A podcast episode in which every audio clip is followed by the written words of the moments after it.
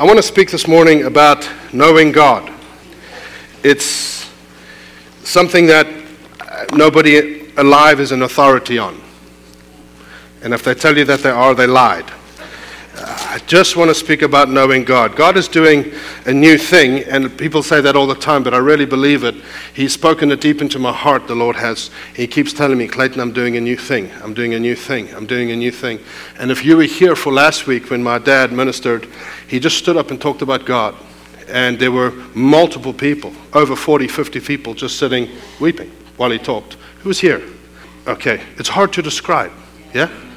God is doing something. And we can just move on from there, and we're not trying to recreate anything, not at all. But God just put it in my heart to, to help that land, to help that find a place in our hearts. Like, we never want to define it. That's where we go wrong. I was in a group of leaders quite a while ago, and the question was asked, Why do revivals stop? And they all said, Because of sin. And I said, Nothing, because I didn't want to get in trouble. And um, they said, What do you think? And I said, Well, you know, you don't want to know. So I said, I think it, I think it starts because of sin, you know? I said, I think these things end when we start to control and define and, and institutionalize. And we have to have open hands. He's God. And what I see God doing is He's drawing the hearts of people. He's snatching the hearts. I long for the power, the signs and wonders. I've been privileged to, just by the grace of God, and, and he, it's true, it's by the grace of God, to see God move in power through us. I watched it with my dad. I've seen it through us. You know, you pray for someone, they get shot six feet back, and all the stuff. We ministered like that for many years. But over the last year, God is doing something in my heart. He's invading me, you know, despite me, despite life. Life keeps happening. And I'm seeing him do that in many people. And it's, so it's not something I want to define. Who has been experiencing? It's just God invading your heart. Okay, many people. I keep hearing from people, this is the best way I can define it because I don't want to. I just want God. It's the heart. It's not even what He does. I just want Him. And so, to the best of my ability today, I just want to talk about knowing God. I'm a teacher. I love to teach. I go to the Word. But I'm hoping today is not that. It's just something in the heart. The Bible says in 2 Corinthians 6, I think it is, Paul says, we are restricted by our own affections. The things that restrict us from all the things we actually long for is the heart.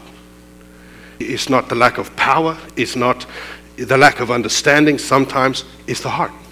We are restricted by our own affections. It's, it's an interesting scripture.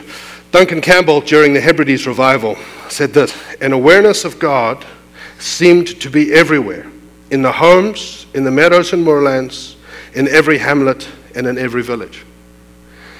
It wasn't so much about what he did, it was, he says, you couldn't escape it. And I see God doing that in people's hearts, here in our midst. And so some people, I've heard people say, oh, God's moving, you're in a move of God. But I see him doing it all over. I hear of other churches, other places. God is drawing people again. And it has to be Him. Yeah? Has to be Him. So, 1 Corinthians 4, I'm going to do my best to go through three points about this and we'll get there in a moment. 1 Corinthians 1, verse 4 to 9 says this I thank my God always for you, for the grace of God, which was given to you by Christ Jesus, that you were enriched in everything by Him in all utterance and all knowledge, even as the testimony of Christ was confirmed in you. So you're saved and you have an inner witness. Yeah? Great. Then he says, so that you come short of no gift. There's the gifts.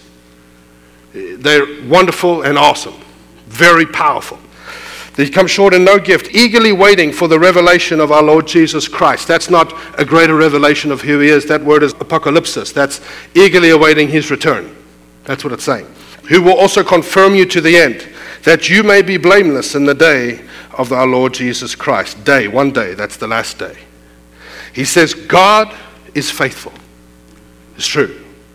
God is faithful, by whom you were called into the fellowship of his Son, Jesus Christ our Lord. That fellowship, koinonia, is not the fellowship of his Son, meaning your fellowship with Jesus.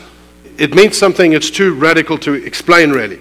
It means that there's a fellowship that Jesus had with the Father from before the world began.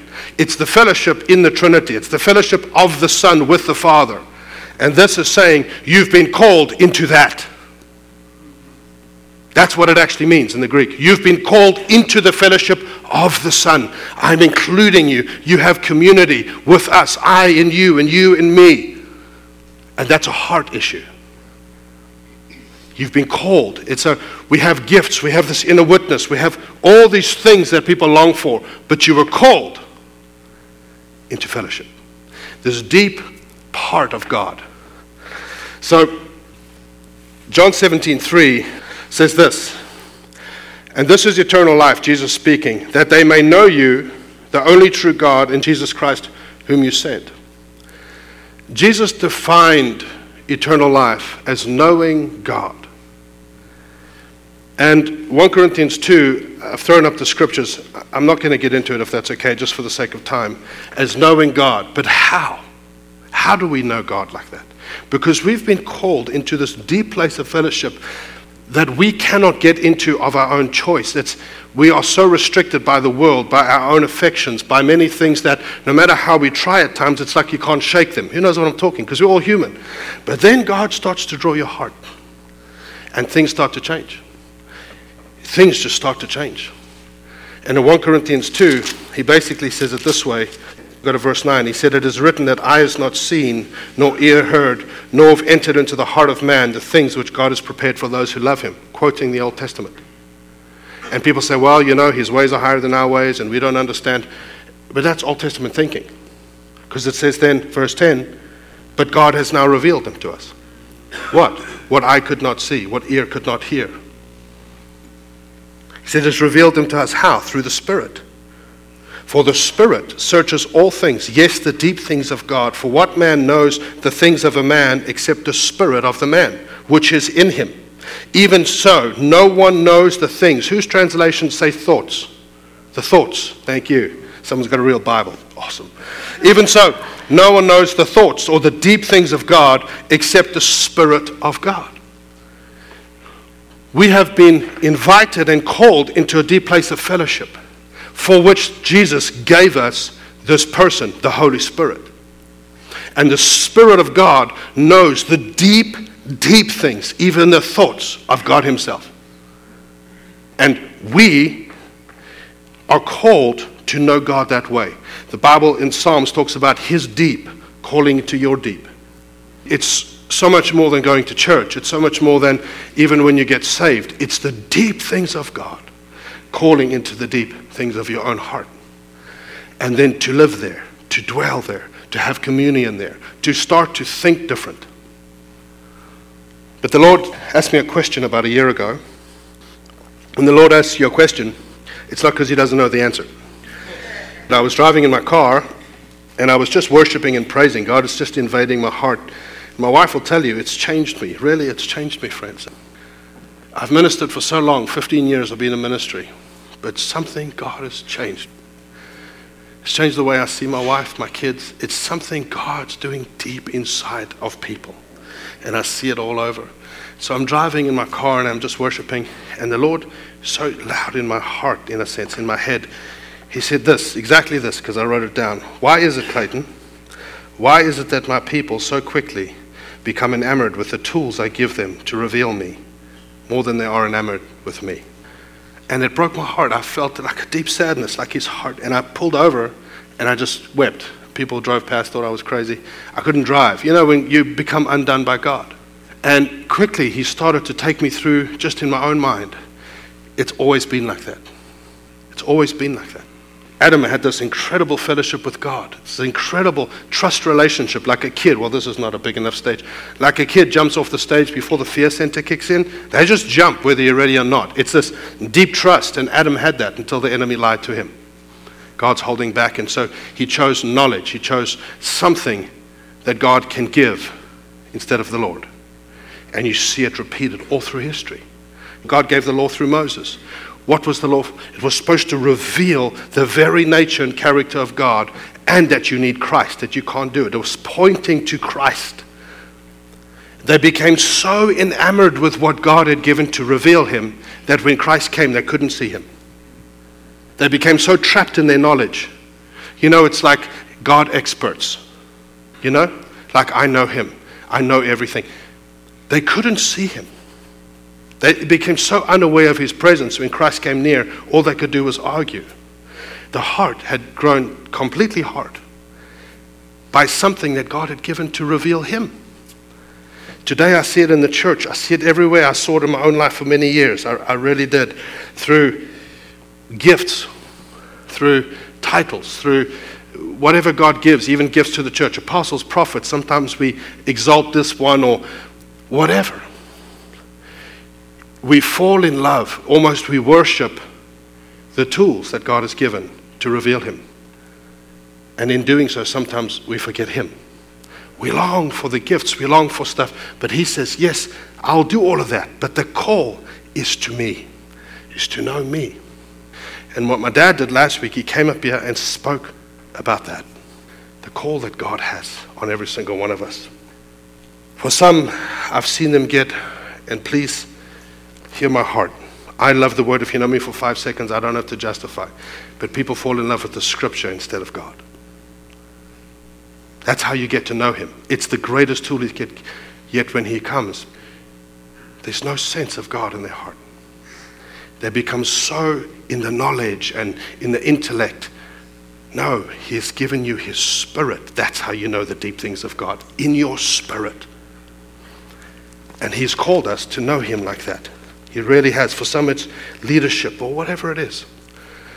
But I see God doing something new. He really is doing something new. I wrote this when we start to worship the tools, we forget the giver. When we worship the giver, you become his tool. It's absolutely true.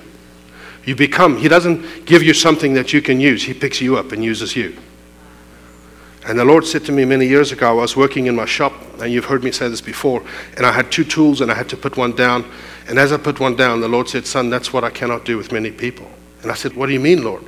Uh, you know, just all in your heart, so quick. It happened so quick. He said, Some people, they are not secure in how I see them. They're not secure in who I am. They're not secure in a relationship. And that feeling of like when God puts you down is they fall apart.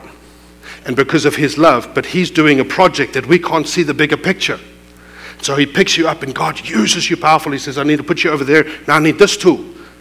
And this person's life falls apart. So because of that, He can't pick them up to start with. It's the lack of relationship, it's the lack of the calling of knowing God. Are you with me? So, three points on knowing God. Number one, the surpassing value of relationship.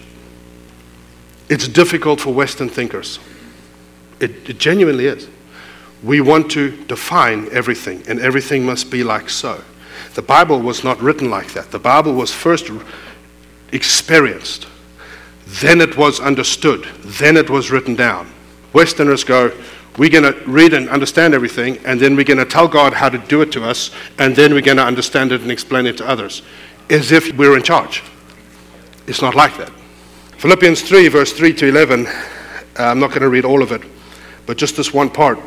Paul speaking, he says, More than that, I count all things to be the loss what things he's talking about is he talks about his stock, he talks about his heritage. I was a Jew like this, and there's this high.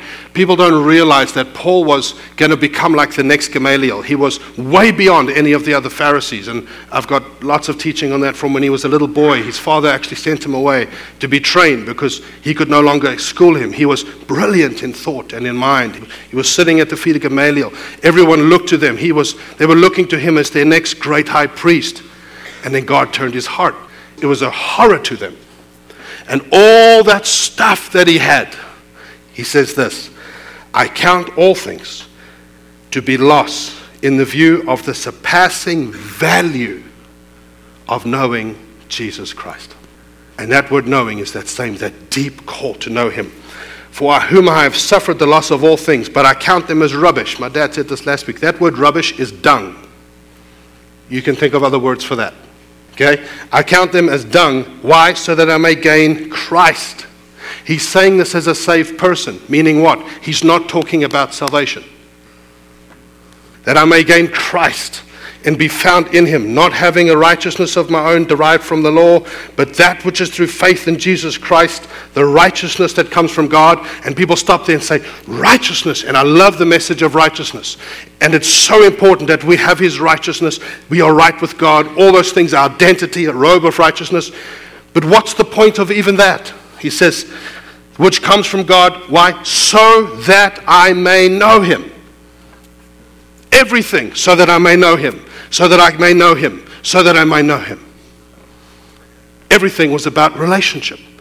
There was a surpassing value in Paul's heart that surpassed everything. It's like a person in ministry and who's world famous and God's doing great things and God's doing wonderful things, but they forget him.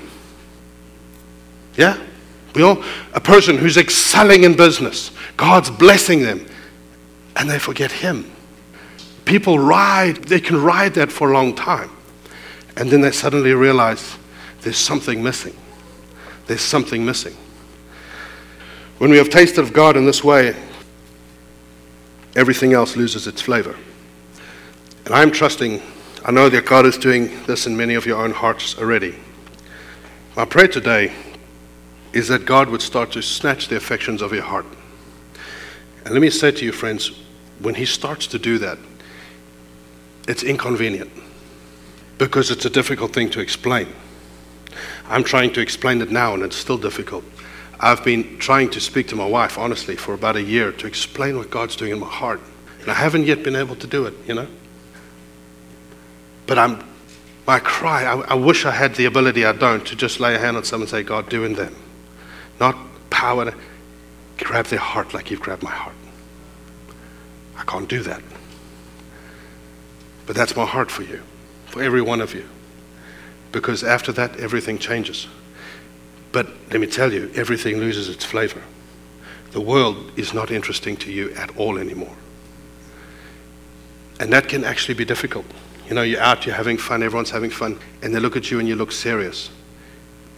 It's not because you're mad, you just really want to be with Him. And it sounds super spiritual, but it becomes real to you. Your relationship becomes that's all you think. It's just, I want God. I want Him, not what He does, not His benefits, all that. Yes, I just want Him. You know? How many times I've said, Lord, you can have, and I don't mean to make people feel insecure. I know God's called me to lead this church. But if He takes it, friends, I just want Him. It's His, it's not mine because he becomes your great reward. He becomes your everything. I am his and he is mine. He becomes, it's all you want is him. And as soon as you have a chance, everything that used to be a discipline becomes a desire. Cannot wait to pray. Cannot wait to get in his word. Because you start to read the word and it's so different to you. You're like, oh wow, he's doing that. And oh wow, it's not just discipline. Discipline is really important, but it's a very low form of discipleship. Love is what he wants. And only he can do that. And people say, well, when you say only he can do that, then I don't know what to do. Ask him. You know how many times, how many years, whenever I say, God, give me a love for you again, grab my heart, invade my life. Just that.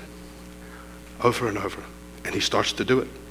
And he starts to turn the affections of your heart and he starts to suddenly give you grace for what you no longer, you just never had grace for. You look at people different.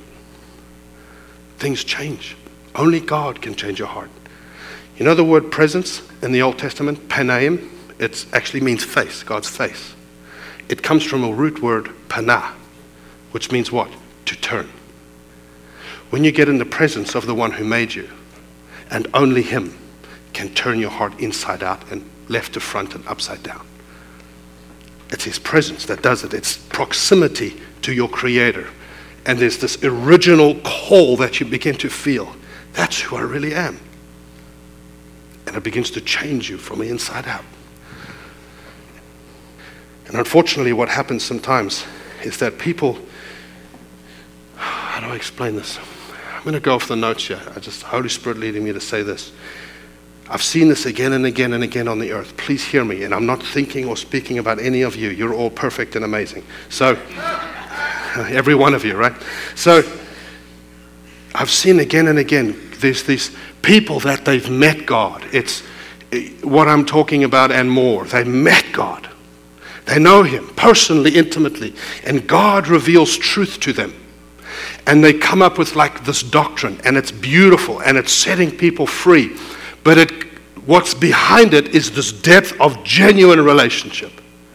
Then the second generation, either their kids or the next generation that comes after them, they love God, they're safe, but they haven't met Him like that. And so they take His doctrine and everything He taught and they teach it and it becomes death.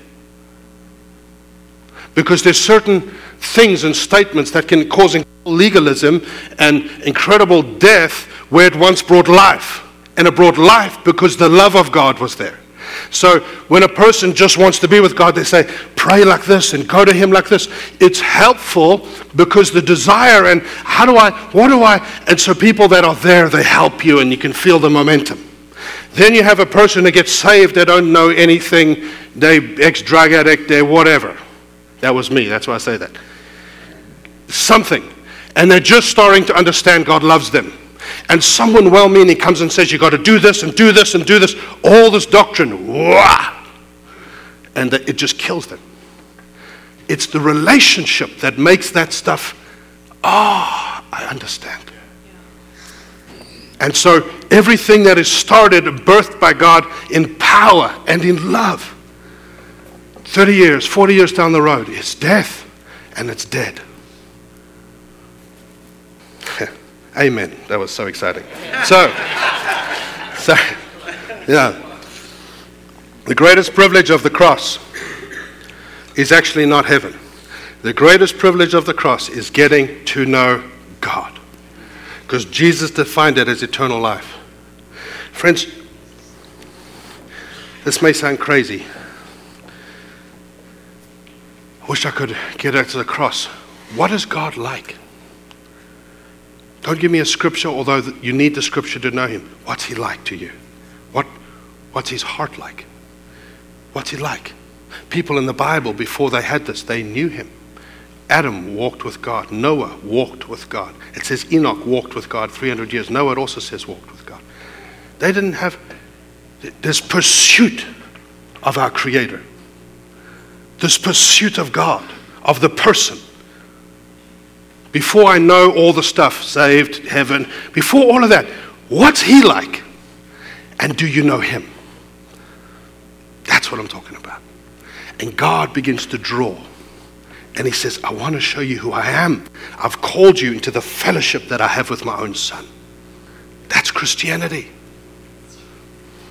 It's very exciting. Even with gifts.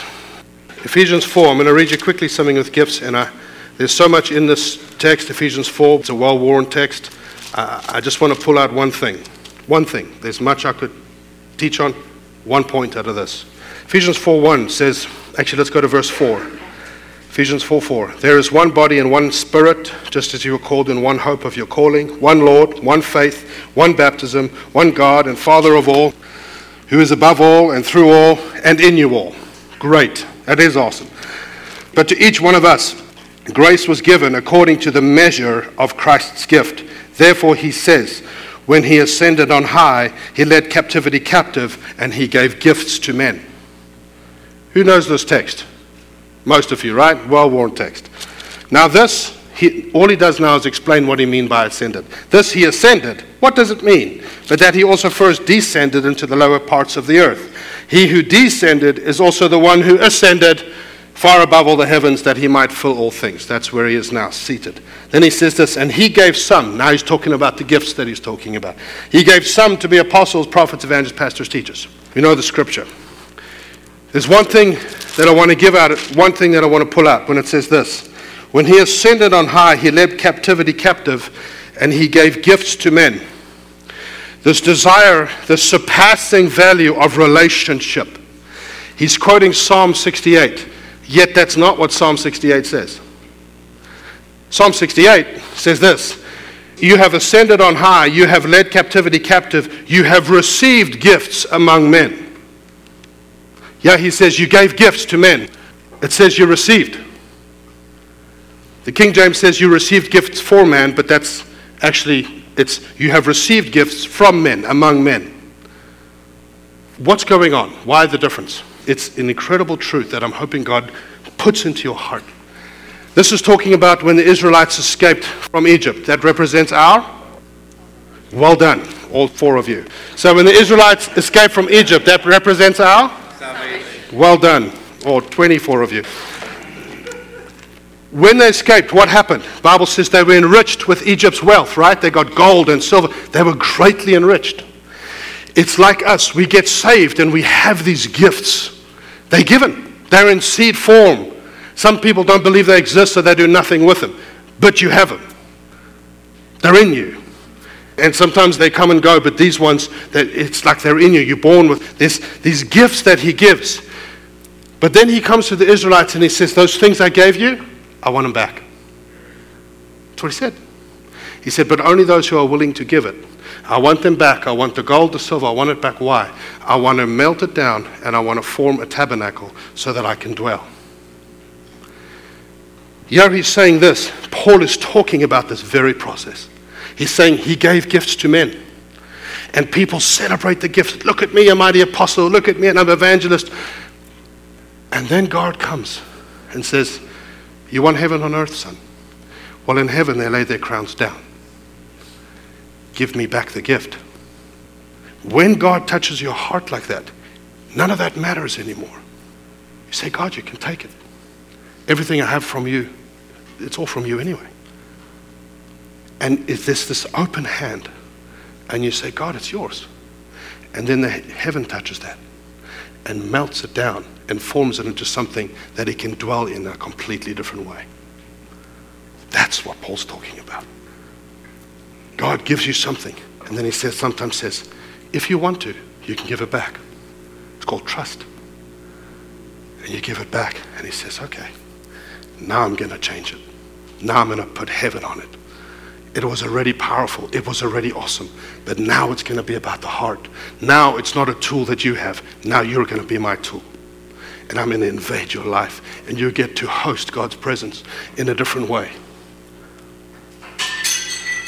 Amen. Mazel tov. That was awesome. It's true, friends. When He becomes more precious to us than any gift or any benefit, we hold loosely what you once fought for. It's you, God, give me, let's do the stuff, God. Anoint me, God. Touch me, God. And okay, son, and here's this gift, and do this, and I'm going to give you wealth. And then He invades your heart. And all of a sudden, you love him more than anything he's ever given you. And he says, Hey, son, can you give that back? And then he touches that. Whole different world. Whole different world, friends. A whole different world. Deep calls to deep. The move of God's Spirit, point number two. Go back to the beginning. People have a lot of thoughts when you talk about the move of God's Spirit. I do believe we are in a move of God but it is beginning and it's growing and it's only going to get stronger. And I'm hoping this is helping you. And for some, I'm hoping that you think, I don't know what he's talking about. I actually hope that, so that in the next coming months, when God invades your life, you can say, Oh, I understand. In the beginning, God created the heavens and the earth. The earth was without form and void, and darkness was on the face of the deep. And the Spirit of God moved upon the face of the waters. Some translations say hovered. It's actually better translated moved. That is the first move of God. It says it, and the Spirit of God moved. That word moved means this to grow soft. To grow soft. To relax. My dad used to say for so many years, and now I understand it God will move when people are at rest and not, thank God, you know, when you relax. And only He can do that to a person's heart. In the Hebrew dictionary, to be moved or affected means this to be moved or affected with a feeling of deep love. Love that only God can put there. To be moved or affected with fear to the point of being trembling and terrified. when someone who doesn't know God comes face to face with God, like Paul did, that happens. Saying, God, who are you? And his authority. And to brood over young ones. Whenever God moves, and I, I mean this, whenever God moves, it's always about the heart. We look at everything else. God's doing this over there. People are getting out of wheelchairs. That's awesome. But there's something behind that. And that's what God's after. Whenever there's a move of God, whatever you think that means, because we're all different, it's always about the heart. Always. Always. Always. The Holy Spirit, unfortunately, is greatly misunderstood. Now, I'm wondering if I should take the time to do this. Okay, great. The Holy Spirit, friends, is Himself God. People say, no, He is God. The first seven words, the first verse of the Bible, Reshaith in the Hebrew, Reshaith Elohim uh, bara eth Uh, shamayim eth eres. God created the heavens and the earth. Elohim, first word for God, it's God plural. El means God. El Shaddai, El Elyon, El Gibor, God, God Almighty, God Holy. That's God. El is God. And it's the singular is Elohe. And that's, that's the Elohim, L-O, the, the H is the fifth letter of the Hebrew alphabet. It's Hey, it means grace. And Im is like, it's not so simple for the Hebrew scholars. You're going to cringe when I say this. The Im is like your S, it makes it plural. The first word for God in the Bible is triune God, full of grace, God three in one, God. God the Father, God the Son. I've put up there each time where the word just El is used in reference to each one. The Holy Spirit Himself, He is God. He is God. He really, really is. And the age of the church is the age of the Holy Spirit. It's what we have been given, it's who we have been given Himself for us to know fellowship, for us to walk with Him. And people don't know what do you mean when to walk by the Spirit? To walk by the Spirit is actually an extreme form of submission.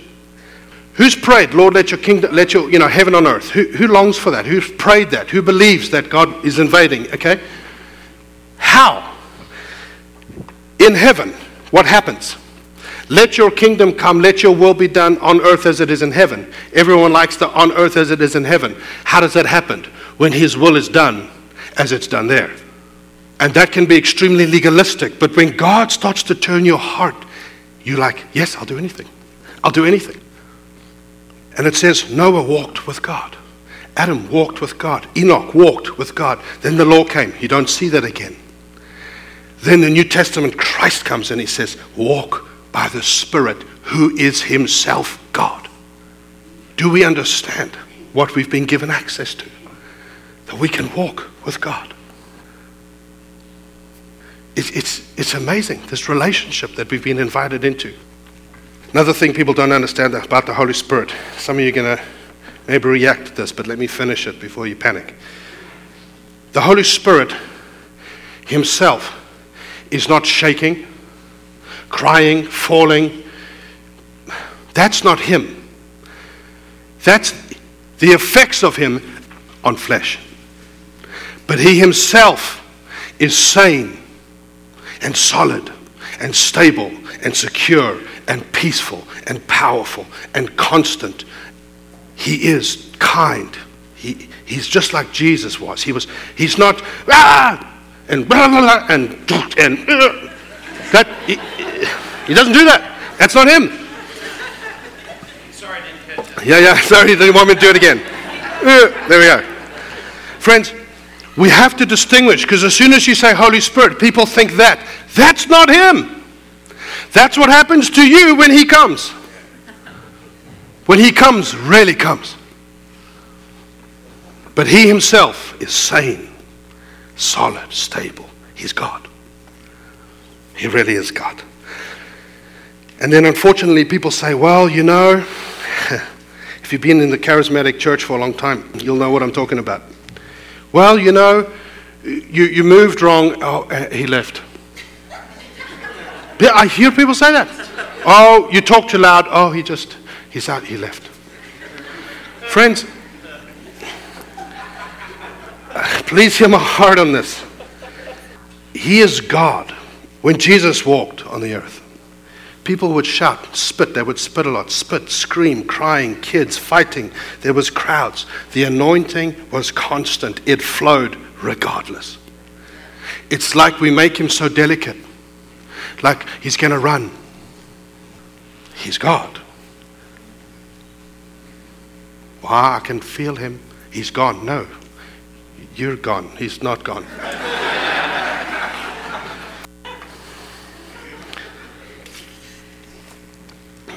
when the glory of God left the temple, actually, let me say, I've got to finish this point because I can feel it in my heart. People talk of the Holy Spirit as a dove because the Bible says that one time.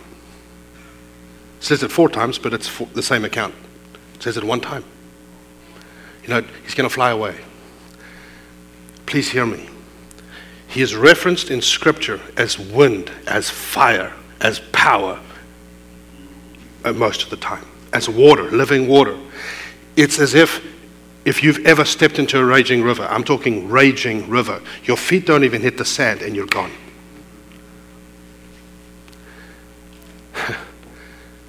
and it's like we think we can control him and we can tell him. It's like you can walk into that river, swim upstream until the current changes. He is God. And when he comes in his own way, nothing you do you can stop it for you. You can quench him for you. But you can't stop God. You can't stop him. The Spirit of God left the temple, and I don't really have time to get into this, but he basically left the temple in Ezekiel's day. Ezekiel saw vision 10 and 11, and he left in stages. And I wish I had time to teach on it, but I don't. But he left in stages. And one of the commentators, R.C. Sproul, and who, some of you know him and others, they say it, when he, he was in the temple and then he hovered above the temple. This is what Ezekiel saw. And then he left and he went to uh, the inner court and he paused. Then he went to the threshold of the court and he paused. Then he went to the east gate and he paused. Then he went to further east. He just went straight out to the Mount of Olives and he paused. And the commentators say it's as if he was turning to the Israelites, to the Hebrew people, saying, Will you have me? Because for centuries they had been involved in pagan worship and there was a belief in Jeremiah and Ezekiel's day that God was confined to the temple.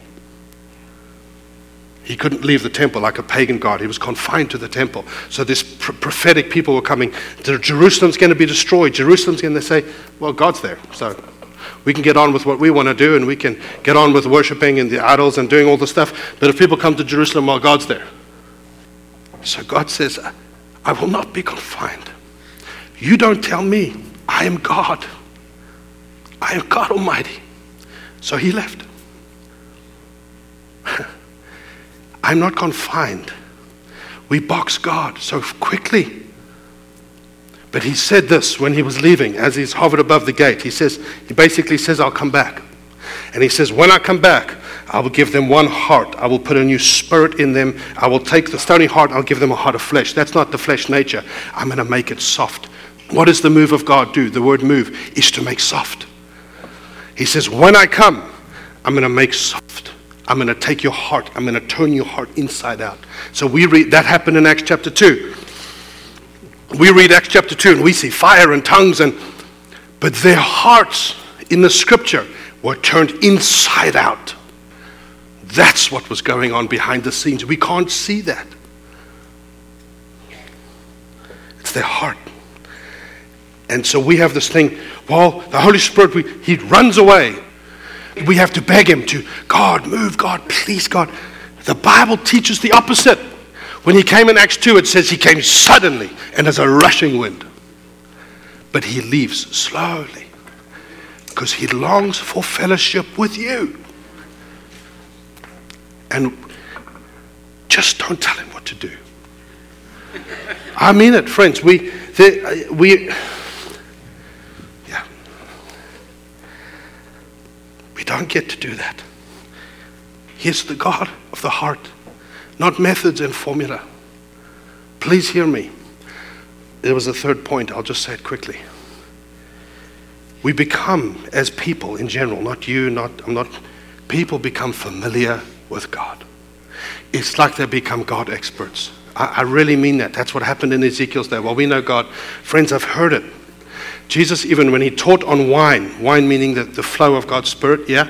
When he taught on wine, he said, anyone who's had wine before says, I prefer the old. When God wants to bring new wine, can you pass me that wineskin? This is a wineskin. Okay, it's cheap one, but it's great. It works. This is a wineskin. What would happen is I'd put wine in here, and as it would ferment, as the potency would increase, it would expand. And then it would stay that size. And that wine would be in there. So he's saying if you put new wine into an old wineskin, as it grows in power and as it grows in strength, it's going to break it because it's already expanded. It's not soft, it's not flexible, it's not supple. So God says, I'm going to come a new way. and you have people with good meaning hearts. They've experienced revival. And so they,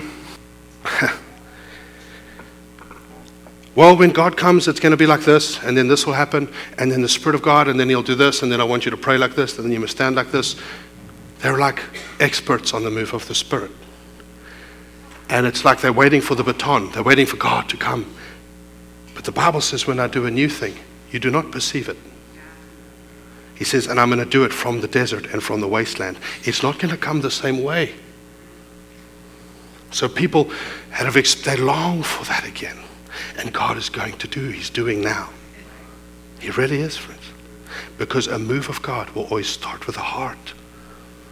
And God is doing something like that again.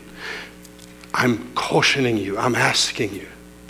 Don't tell everyone what it's going to be. Don't define things. Don't let God be God. Because we're like, oh, when he comes, oh, he's going to fall, and then this, and then you're going to feel like this, and so then raise your hand, and then you must pray like this, but not like that, and you, blah, blah, blah, blah, blah, blah, blah. God says, I do a new thing, not you. I. It's like we become familiar. Am I making sense? I encourage you even with our identity.